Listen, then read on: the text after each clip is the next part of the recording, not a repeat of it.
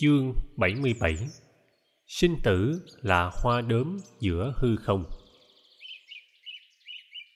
Mùa an cư hoàn mãn, Bụt cùng Ananda đi hành hóa khắp nơi ở trong xứ Magadha. Những chốn non xanh nước biếc Bụt đều có tới, nhưng không có nơi nào người không dừng lại để thăm viếng các trung tâm tu học để dạy dỗ và khích lệ các vị khất sĩ và nói pháp thoại cho giới cư sĩ. Đại đức Ananda thường được Bụt chỉ dạy cho thấy những cảnh tượng đẹp đẽ. Đại đức vốn ít để ý đến phong cảnh vì tâm trí mãi lo cho Bụt.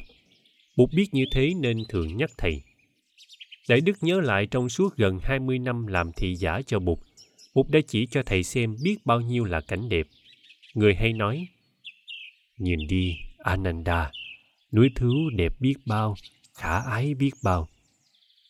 Này Ananda, động Saptabani đẹp quá. Này Ananda, Trúc Lâm tu viện dễ thương biết bao. Có một lần đứng trên đồi, Bụt đã chỉ cho Ananda thấy những thửa ruộng chín vàng bao bọc những bờ cỏ xanh. Người khen cảnh ấy đẹp và bảo Đại Đức nên phỏng theo mô thức ấy để may áo phước điện Sangati cho các vị khất sĩ. Ananda thấy rõ rằng qua Bụt là người tu biết thưởng thức những gì hay và đẹp, nhưng không vướng mắc vào bất cứ một cái đẹp hay cái xấu nào. Mùa mưa năm sau, Bụt về tu viện Setavana an cư. Vua Basenadi đi tu hành mãi tới giữa mùa an cư mới về. Về tới Kinh Đô, biết Bụt hiện đang an cư, vua liền đến thăm Bụt. Vua nói với Bụt là vì tuổi đã lớn, vua không ưa ở hoài trong cung điện. Vua ưa đi đây đi đó để thấy được những cảnh đẹp của thiên nhiên. Giao công việc cho các quan đại thần, vua đi trong chơi đem theo một đoàn tùy tùng nhỏ. Không những vua đi du ngoạn ở những nơi trong nước, vua còn đi trong chơi ở các nơi nước ngoài. Không phải với tư cách một vị quốc vương cần phải được tiếp đón quốc lễ, mà với tư cách là một kẻ hành hương. Vua đi dạo chơi mà cũng như để thực tập thiền hành. Bỏ ra ngoài mọi ưu tư, vua bước từng bước thanh thản và chú ý đến cảnh vật. Vua nói những cuộc du ngoạn như vậy làm ấm lòng vua. Thế Tôn, trẫm năm nay đã 78 tuổi, Thế Tôn cũng vậy. Trẫm nghe nói Thế Tôn gần đây cũng ưa đi du sơn ngoạn thủy. Trẫm cũng lớn tuổi như Thế Tôn, nhưng trẫm không làm được lợi gì cho ai. Còn Thế Tôn thì đi đâu cũng dạy dỗ và hướng dẫn cho mọi người tu học. Thế Tôn đến đâu là như mặt trời chiếu sáng đến đó. Rồi vua tâm sự với Bụt về một nỗi đau thầm kín của vua. Số là trong một cuộc âm mưu đảo chánh xảy ra tại Kinh Đô 7 năm về trước, vua đã kết tội lầm vị tổng tư lệnh quân đội hoàng gia là tướng Bandula và đã xử tử ông. Mấy năm sau vua mới biết là mình lầm. Vua hối hận lắm. Vua đã tìm mọi cách để phục hồi danh dự cho tướng Bandula và đã bồi thường cho gia đình ông. Vua cũng đã cất nhắc cháu của ông là tướng Karayana lên chức tổng tư lệnh quân đội hoàng gia. Có bục an cư tại thủ đô, vua đến tu viện Setavana hầu như mỗi ngày để hoặc nghe thuyết pháp hoặc tham dự vào những cuộc pháp đàm hoặc được ngồi im lặng với bục. Mãn mùa an cư, bục lại lên đường du hóa và vua cũng cùng đoàn tùy tùng của vua đi trong chơi khắp chốn, gọi là đi tuần thú. Năm sau, cuối mùa an cư, Bụt đi lên xứ Kuru. Sau khi ở đó hai tháng, Bụt lại theo bờ sông đi xuống Kosali, về Varanasi, ghé Vesali rồi lại đi lên miền Bắc. Một hôm nọ, đang cư trú hành đạo tại quận lỵ Medalumba, một quận lỵ nhỏ trong vương quốc Sakya, quê hương của mình. Bụt tình cờ gặp vua Basenadi. Lần này vua đi du hành có đem theo thái tử Vedudaba và tướng Karayana theo. Vua muốn làm vui lòng vị cẩn thận mà ngày xưa vì lỗi lầm vua đã kết tội một cách oan uổng người bác của ông ta. Đang đi du sơn hoạn thủy, vua chợt nhớ Bụt và hỏi thăm không biết Bụt hiện giờ ở đâu. Người ta cho vua biết là Bụt đang hành đạo ở quận Medalumba. Medalumba chỉ cách Nagaraka, nơi vua đang du ngoạn, chỉ chừng nửa ngày đường. Mừng quá, vua bảo Karayana thắng xe đưa vua tới thăm Bụt đoàn tùy tùng của vua chỉ đem theo có bốn chiếc xe. Tới Medalumba, vua hỏi thăm và biết được Bụt đang cư trú trong công viên quận lỵ. Xa giá của vua đậu lại ngoài cổng. Để đoàn tùy tùng ở lại bên ngoài, vua bảo tướng Karajana cùng đi với vua vào công viên. Thấy bóng các vị khất sĩ áo vàng qua lại, vua tìm tới một vị gần nhất và hỏi thăm Bụt ở đâu. Vị khất sĩ chỉ cho vua một ngôi nhà ẩn dưới bóng cây bóng lá và nói Tâu Hoàng thượng, Bụt đang ở trong ngôi nhà đó, cửa đóng, Hoàng thượng cứ thông thả đi tới đấy. Rồi Hoàng thượng ho lên một tiếng và gõ hai tiếng. Thế nào Đức Thế Tôn cũng mở cửa trước Hoàng thượng vào. Vua cởi thanh gươm và tháo vương miệng xuống trao cho vị tướng lãnh, bảo ông ta trở lại với đoàn tùy tùng để đợi mình. Rồi vua một mình tiến về ngôi nhà nơi Bụt ở. Tới trước cửa, vua đặng hắn và ho lên một tiếng. Chưa kịp gõ cửa thì cửa đã mở. Bụt mừng rỡ khi thấy vua. Người cầm tay dắt vua vào trong nhà. Hai đại đức Ananda và Sariputta hiện có mặt để hầu chuyện với Bụt trong tỉnh thất cũng đứng dậy chào vua. Bụt mời vua ngồi trên một chiếc ghế, rồi tự mình ngồi xuống trên chiếc ghế đối diện. Hai vị đại đức đứng hầu sau lưng Bụt. Vừa ngồi xuống, vua đã đứng dậy. Vua lạy xuống dưới đất và ôm hôn hai bàn chân của Bụt. Vua quỳ trong tư thế ấy thật lâu, hai tay vuốt ve bàn chân của Bụt, miệng nói: Thế Tôn, trẫm là Ba Senadi vua nước Kosala. Trẫm xin kính làm lễ Thế Tôn Trẫm là Ba Senadi vua nước Kosala. Trẫm kính xin làm lễ Thế Tôn. Bụt đỡ vua dậy, người mời vua ngồi lại một lần nữa xuống ghế, rồi người nói: Đại vương, sao hôm nay đại vương lại lễ lạy cung kính quá đáng như thế? Chúng ta không phải là một đôi bạn thân thiết hay sao?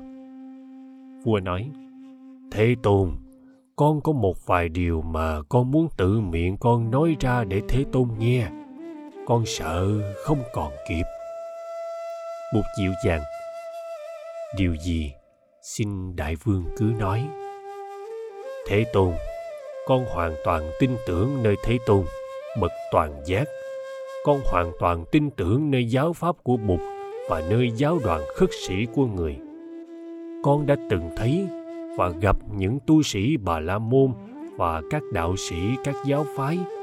Họ có thể tu hành đứng đắn, có khi được 10, 20, 30 hay 40 năm. Nhưng sau đó con lại thấy họ bỏ cuộc và đi vào nếp sống ngũ dục. Ở trong đạo Pháp của Thế Tôn, con thấy các vị khất sĩ hầu hết đều tu phạm hạnh cho đến trọn đời. Thế Tôn, con từng thấy vua chống đối vua chúa tướng sĩ âm mưu chống tướng sĩ bà la môn chống bà la môn vợ cãi cọ với chồng con cãi cọ với cha anh cãi cọ với em bè bạn cãi cọ với bè bạn. Ở đây con thấy các vị khất sĩ sống trong hòa kính an vui hợp nhau như nước với sữa. Con không thấy ở đâu có được cái thương yêu và hòa điệu như trong giáo đoàn của người. Thế Tôn, khắp nơi con đã từng thấy giới đạo sĩ dáng điệu khắc khổ, mặt mày ủ rũ, âu sầu và lo lắng. Nhưng ở đây, các vị khất sĩ luôn luôn tỉnh táo, tươi cười, vui vẻ, thông dong và tươi mát. Thế Tôn, điều đó khiến con càng tin tưởng nơi Thế Tôn và giáo pháp của người. Thế Tôn, con là vua thuộc dòng dõi chiến sĩ con có quyền ra lệnh chém đầu hoặc giam cầm hoặc trừng phạt bất cứ ai nếu con muốn vậy mà khi con ngồi trong một buổi họp thiên hạ vẫn dám cướp lời con, dù con có nói, quý vị không được cướp lời trẫm. Họ cũng vẫn quên và cướp lời con như thường, không đợi đến khi con phát biểu hết ý kiến. Vậy mà, con thấy ở đây, trong giáo đoàn người, có khi có cả ngàn vị khất sĩ ngồi nghe bụt nói, mà con không nghe lấy một tiếng động nhỏ, dù là tiếng đằng hắng hay tiếng sột soạt của y áo đừng nói có ai dám cướp lời bụt. Thế tôn, con nghĩ thật là mầu nhiệm. Bụt chẳng cần quyền uy, chẳng cần gươm giáo, chẳng cần trừng phạt gì mà người ta kính yêu bụt một cách tuyệt đối. Thế tôn, điều này cũng làm cho con càng tin tưởng ở thế tôn và giáo pháp của người. Thế tôn con đã từng thấy và nghe giới trí thức và giới học giả lừng danh, bàn bạc với nhau để soạn sẵn những câu hỏi bí hiểm có thể làm cho bụt lung túng. Nhưng khi đến gặp thế tôn và nghe thế tôn thuyết pháp, họ cứ há miệng ra nghe, để rồi tất cả đều bị thế tôn chinh phục. Đến nỗi không có cơ hội và thì giờ để hỏi những câu hỏi hóc búa của họ những câu hỏi mà sau cuộc gặp gỡ với thế tôn, họ thấy là ngây thơ thế tôn, điều này cũng là điều làm cho con có thêm tin tưởng nơi thế tôn và giáo pháp của người thế tôn, con nhớ là con từng có hai thợ mộc rất khéo tay, tên là Isidatta và Burana. Họ thường làm việc trong cung điện và con là người cung cấp lương bổng cho họ. Thế mà họ đâu có thương kính con bằng thương kính Thế Tôn. Có lần con đem họ đi theo trong một chuyến hành tẩu phương xa và đêm đó vì mưa gió mà cả vua cả tôi đều phải ngủ trong một chiếc lều tranh nhỏ bé. Gần suốt đêm, hai người thợ mộc của con ngồi trao đổi với nhau về giáo pháp học được của Thế Tôn. Và khi họ mỏi mệt, họ nằm xuống ngủ, đầu hướng về phía núi Linh Thứu và chân họ lại xoay về phía con. Thế Tôn có cho họ lương bổng gì đâu, thế mà họ quý kính Thế Tôn hơn con nhiều lắm. Thế Tôn, điều này khiến con lại càng tin tưởng nơi Thế Tôn và giáo pháp của người. Thế Tôn, người thuộc về giai cấp vua chúa, con cũng thuộc về giai cấp vua chúa. Người năm nay đã 79, con năm nay cũng đã 79. Vì vậy con nghĩ đây là cơ hội quý báu để con tỏ lòng quy kính Bụt hết mức và để con bày tỏ niềm tri kỷ giữa con và Bụt. Bây giờ, con xin từ tạ Bụt để con đi. Bụt nói, Đại vương, đại vương hãy trân trọng giữ gìn sức khỏe và bụt đứng dậy đưa tiễn vua ra cửa lúc bụt trở vào hai đại đức ananda và sariputta đứng dậy chắp tay im lặng. Hai đại đức đã chứng kiến từ đầu đến cuối buổi gặp gỡ này giữa bụt và vua. Bụt nói, sariputta và ananda, quốc vương basenadi đã nói những lời chân thành nhất của quốc vương đối với tam bảo. Các thầy nên ghi nhớ lấy để làm vững mạnh thêm đức tin của những người hậu học tháng sau bụt lên đường về miền nam. Đi chừng nửa tháng, người về đến núi linh thứ. Về tới núi linh thứ bụt nhận được hai tin buồn cùng một lúc. Vua Pasenadi đã băng và đại đức Mogalana đã bị những người thuộc giáo phái lõa hình ám sát ngay tại cổng tu viện Trúc Lâm. Quốc vương Basenadi đã băng không ở thủ đô Savatthi mà ở Rajagaha, trong một tình trạng không được xứng đáng lắm đối với một người như vua. Theo tin tức nhận được, thì sau cuộc viếng thăm Bụt ở quận lỵ Medalumba, vua đã trở ra với đoàn tùy tùng. Nhưng khi ra tới cổng, vua chỉ còn thấy có một chiếc xe và một người cung phi ở lại. Hỏi ra thì ba chiếc xe kia đã trở về Savatthi dưới sự cưỡng ép của tướng Karayana đem theo vương miện, ấn tín và thanh gươm báo của vua. Karayana bảo thái tử Vidudaba phải trở về ngay Savatthi để lên ngôi vua. Đừng để một người quá già yếu ngồi trên ngai mãi mãi. Thái tử dùng dặn chưa chịu thì Karayana dọa rằng nếu thái tử không chịu về làm vua, ông ta sẽ về kinh tuyên bố đảo chánh và tự xưng vương. Dưới áp lực ấy, thái tử Vidudaba đã phải vâng lệnh vua quyết định đi về thành Rajagaha để cầu viện với cháu là quốc vương Ajatasattu. Suốt quãng đường dài, vua chỉ uống nước mà không ăn gì được.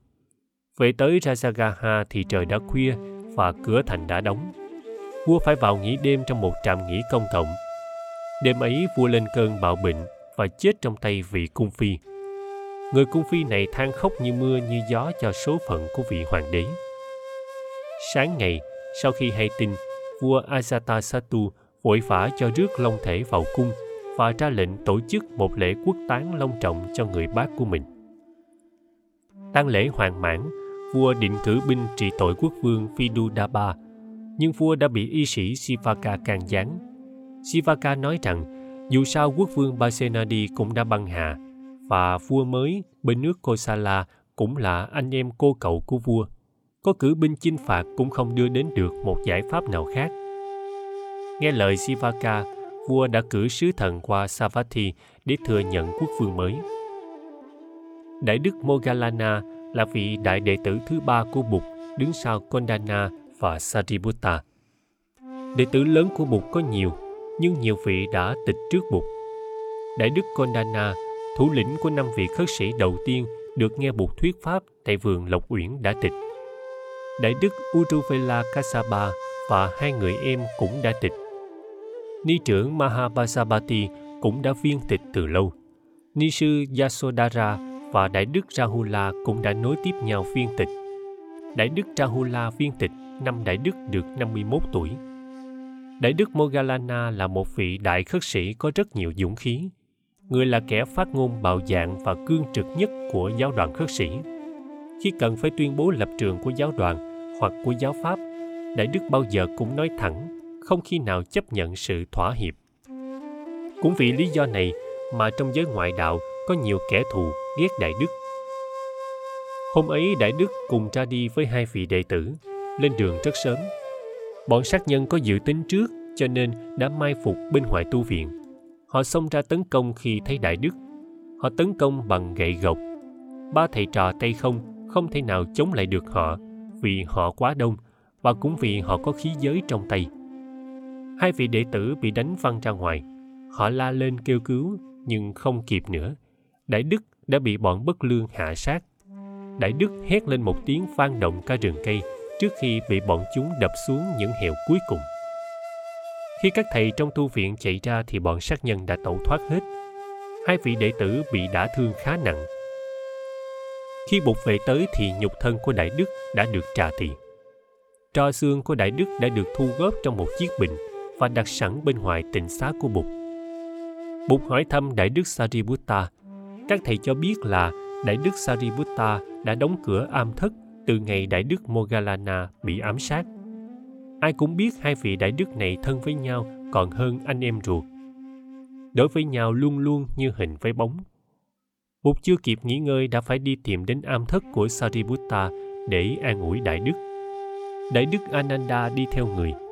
Đại Đức nghĩ chắc thế nào, Bụt cũng đang buồn. Không buồn sao được khi mất một lần hai vị đệ tử lớn, vua Basenadi và đại đức Mogalana, Bụt đi an ủi đại đức Sariputta, nhưng ai sẽ an ủi Bụt? Như để trả lời câu hỏi thầm kín của đại đức Ananda, Bụt quay lại nhìn thầy rồi lên tiếng. Ananda, ai cũng nói thầy học nhiều và ghi nhớ nhiều về chánh pháp. Thầy không nên lấy sự học nhiều và nhớ nhiều làm đủ chăm sóc cho Như Lai và lo lắng cho giáo đoàn. Điều đó tuy cần thiết nhưng cũng không đủ. Thì giờ còn lại có là bao lâm. Thầy phải nỗ lực để vượt thoát sinh tử. Thầy phải bình thản trước sinh tử. Thấy sinh tử như những hoa đốm giữa hư không. Đại đức Ananda cúi đầu đi im lặng. Ngày hôm sau, Bụt xuống núi đến tu viện Trúc Lâm người đề nghị vị trí để xây tháp kỷ niệm Đại Đức Mogalana và để an trí xá lợi của Đại Đức này.